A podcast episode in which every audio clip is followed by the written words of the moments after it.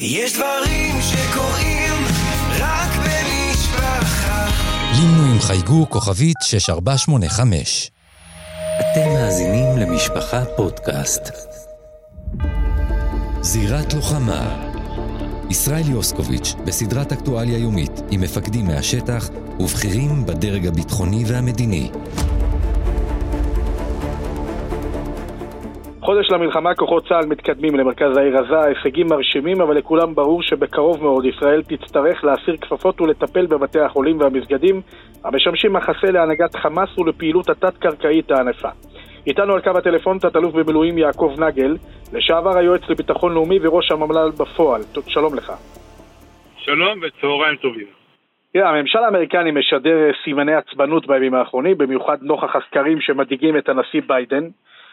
אה, אני רוצה לשאול אותך אם אפשר להעריך שישראל תמצא את עצמה בעימות עם האמריקנים בנושא הטיפול בבתי החולים, במיוחד בבית החולים שיפא, ועד כמה להערכתך האמריקנים ירחיקו לכת בהתנגדותם לפעילות שם. אני אשתדל אה, לענות על השאלות אה, בלי לפגוע כמובן בנושאי ביטחון שדה, כי יש הרבה דברים שנותנים להם חשיבות קטנה יותר או גדולה יותר ממה שהם. שיפא הוא מקום אחד, יש בו מה שיש בו, בואו לא נאדיר אותו מעבר למשהו ובואו לא נוריד אותו מתחת למשהו. יש עוד הרבה בתי חולים, הרבה uh, מוקדי שליטה. צה"ל נמצא כרגע עם uh, רגליים על הקרקע בעזה. יש לו uh, משימות uh, לבצע, ואני מקווה ומאמין ויודע שהוא לא uh, יסיים את ה... לא יפסיק את המשימה שלו עד שהוא יגיע למיצוי מלא של הנחיות הקבינט. ארה"ב היא הידידה הגדולה ביותר של מדינת ישראל. היא עוזרת לנו מאוד, היא אפילו הפתיעה אותי ברמה שהיא עזרה, בהיקף. ואני חתמתי על הסכם סיוע 38 אה, מיליארד דולר לעשור, פה אתה מקבל 14 מיליארד אה, מיידית. אה, עכשיו, אין קשר בין הדברים ויש קשר. לארה"ב יש אינטרסים משלה, אני לא מדבר עכשיו על בחירות או על פוליטיקה. ארה"ב יש לה, הנשיא ביידן, יש לו מפלגה דמוקרטית, יש לו לחצים במקומות אחרים, יש לו את אירופה, הוא עדיין עומד בהם אה, כמו שצריך. הוא כמעט לא דרש כלום עד היום מישראל. הוא ביקש, הוא דרש דבר אחד על סיוע הומניטרי לדרום. הסיוע ההומניטרי לדרום, אני אומר לך בצורה הכי ברורה, הוא גם משרת את מטרתה של מדינת ישראל בסיכומו של דבר, גם אם לא חשבנו על זה בהתחלה, כדי להניע את האוכלוסייה מהצפון לדרום. וזה טוב, כמה שיותר ינועו, נהיה יותר חופשיים לטפל בצפון, נצטרך גם להגיע לשלב שבו נטפל בדרום, כי חלק ממנהיגי החמאס, כולכם, אה, כולם בטוחים שהם יודעים איפה הם נמצאים, אז תאמינו לי שאתם לא יודעים, או כולנו לא יודעים, או שחלק יודעים, והם פחדנים, בני פחדנים. הצמרת, של, אה, של החמאס זה סינואר וזה דף, הם אלה שנמצאים אה, באזור עזה, רצועת עזה, לא העיר עזה, ואותם, אליהם צריך להגיע. כולם מאדירים, אם נגיע לשיפא נגיע אליהם. הלוואי, אני לא משוכנע לחלוטין, אני לא משוכנע שלא, אני לא יכול להגיד כל דבר. אה, איפה שהם, איפה שהם יהיו, אנחנו נגיע אליהם ונהרוג אותם. אם זה היום, בשבוע הבא, בעוד חודש, לא נפסיק לפני שזה יקרה. ארה"ב מפעילה לחצים על ישראל, עוד פעם, יש שני סוגי לחצים. אמירות שאנשים מתבלבלים. ארה"ב לא מפעילה על ישראל לחץ להפסקת אש. שני בכירים אמריקאים אמרו שהפסקת אש אינה משרתת את האינטרסים לא של ארה"ב ולא של ישראל. ארה"ב מפעילה לחץ על ישראל, מדבר עכשיו, הכל בשלב הזה שבו הפודקאסט הזה מוקלט. מחר, מחר יכול להיראות אחרת.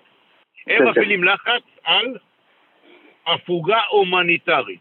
הפוגה הומניטרית בדרום כבר קרתה, כדי להכניס אה, סיוע הומניטרי, מים, תרופות, מזון, לא דלק בשום צורה שהיא. יש לחץ אמריקאי להכניס אה, דלק, לא ייכנס, לא ייכנס דלק, כי הדלק הזה לא מיועד לבתי החולים. אה, אמר הרמטכ"ל, אם בית חולים יראה שאין לו דלק בשביל להפעיל את האינקובטורים, נמצא דרך להעביר לו. הראינו שיש חצי מיליון ליטר, או אפילו יותר, דלק, שרק החמאס גונב ממנו, יש להם פאנלים סולאריים, יש להם הכל. ולכן זה לא יקרה. הפוגה הומניטרית בצפון, אומר, אה, אומר צה"ל, לא תהיה בלי הסכמה או בלי אה, החלטה או בלי אה, הגעה להסדר על שחרור חטופים מסיבי. תמורת שחרור חטופים מסיבי, ישראל יכולה לקבל דברים שלא טובים לה, אבל היא תהיה מוכנה לקבל אותם בצדק כי אנחנו רוצים לשחרר חטופים. השבוע היינו בתדרוך מדיני אצל ראש הממשלה ושמענו מגורמים נוספים שעדיין כן. יש איזה אה, חוסר נוחות, אה, לא אה, מהותי, אבל חוסר נוחות בגלל לחצים, אה, כמו שאתה אומר, מזרמים אה, פרוגרסיביים במפלגה הדמוקרטית? וכולי?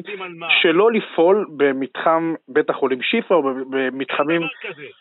אין דבר כזה. בכל מקום, עוד פעם, לפעול על פי חוקי המלחמה, הכללים הברורים, מה מותר, מה אסור. אם מדובר על מתחם שהוא לא בית חולים, אלא הוא גם בית חולים, הוא גם מתחם שהוא אה, בסיס, אה, אני אומר שיפא עוד פעם, אני לא אוהב את המילה, שיפא הוא בתור סמל, יש 20 כאלה ולא בטוח מה יותר חשוב, מה נכון. פחות חשוב. שיפא הוא עכשיו הפך להיות הסמל, זה בסדר. נכון. אה, ויגיעו אליו. אבל צריך לפעול בו על פי חוקי המלחמה, לא לפגוע בחפים מפשע ככל שניתן, לא לפגוע בחטופים כמובן, וככל שנצטרך לפעול, נפעל, וארצות הברית לא אומרת לנו לא לפעול. היא אומרת תפעל בדרך הנכונה, תשמור על חיי בלתי מעורבים, תעשה את מה שצריך, אבל תנסה לעשות את זה בלי לפגוע בבלתי מעורבים. זה הכל, זה מה שהיא אומרת. ואני שואל אותך, כשאני שומע את הניתוח המרתק שלך, ואני אני רוצה באמת להבין, האם יש לך הערכה אם זה, אתה יודע, הולך להיות ארוך מאוד?